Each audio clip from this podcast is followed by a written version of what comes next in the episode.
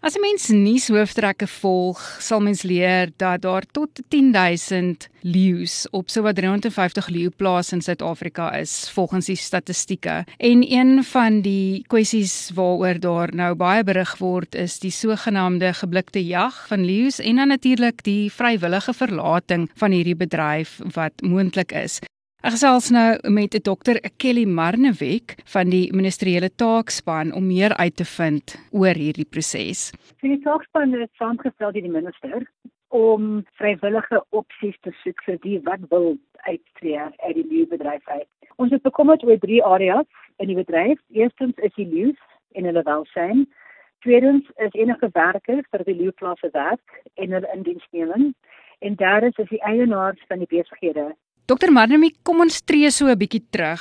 Hoe het die taakspan tot stand gekom? Die taakspan het die minister um, saamgestel en dis as gevolg van die van die uitkomste van die Hollywood panel wat so 'n paar jaar terug die rekomendasie gemaak het dat Suid-Afrika nie met leeu's in gevangenskap kill nie of bedryf lewer nie en dat Suid-Afrika nie leeu's in gevangenskap aanhou nie. So hierdie vrywillige uittreë is nou die eerste stap om daai rekomendasie te implementeer. Watter opsies bestaan daar om nou dan vrywillig uit te tree uit hierdie bedryf uit? Hoe werk dit? Maar dis nou die werk van die taakspan. Daar is nie op die oomblik enige definitiewe opsies op die tafel nie. Dis wat ons met elke boer wil bespreek en dit gaan baie spesifiek wees in elke instansie. En natuurlik baie vrae wat ontstaan rondom behalwe nou vir die die die werkers en die die eienaar van hierdie hierdie plase. Wat gebeur dan nou met die diere?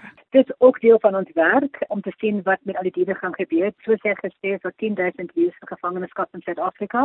Ons moet nou opsies soek vir daai diere en dis ook deel van die gesprek met die boere. Jy weet wat van hulle maak met hulle diere. Hoe word die teelers ondersteun deur hierdie hele proses? Hulle het nou kontak gemaak en laat weet dat hulle een van die mense is wat uit die bedryf wil tree. Wat gebeur dan nou verder? So as hulle kontak gemaak het, dan kom praat hulle met die taakspan en ons realiseer en ons sien wat vir die boer gaan werk. Dit hang af van baie dinge. Jy weet wat jy verlees hy het, wat se werk hy wil doen, wat se opsies wel vir hom gaan werk wat daai ehm um, by die nuwe getelery ehm um, kan advertise. So dit gaan baie definitief getailer wees na elke boer en sy spesifieke omstandighede. En dan uh, die laaste vraagie vir diegene wat nou voel dit is nou nodig dat hulle vrywillig uit die bedryf moet tree. Wat is die kontakbesonderhede? Is daar 'n webwerf waar hulle kan gaan om te sien hoe met hulle kontak maak? Hoe werk dit? As jy enige boere is wat dalk wil registreer of met ons kom praat sonder verpligting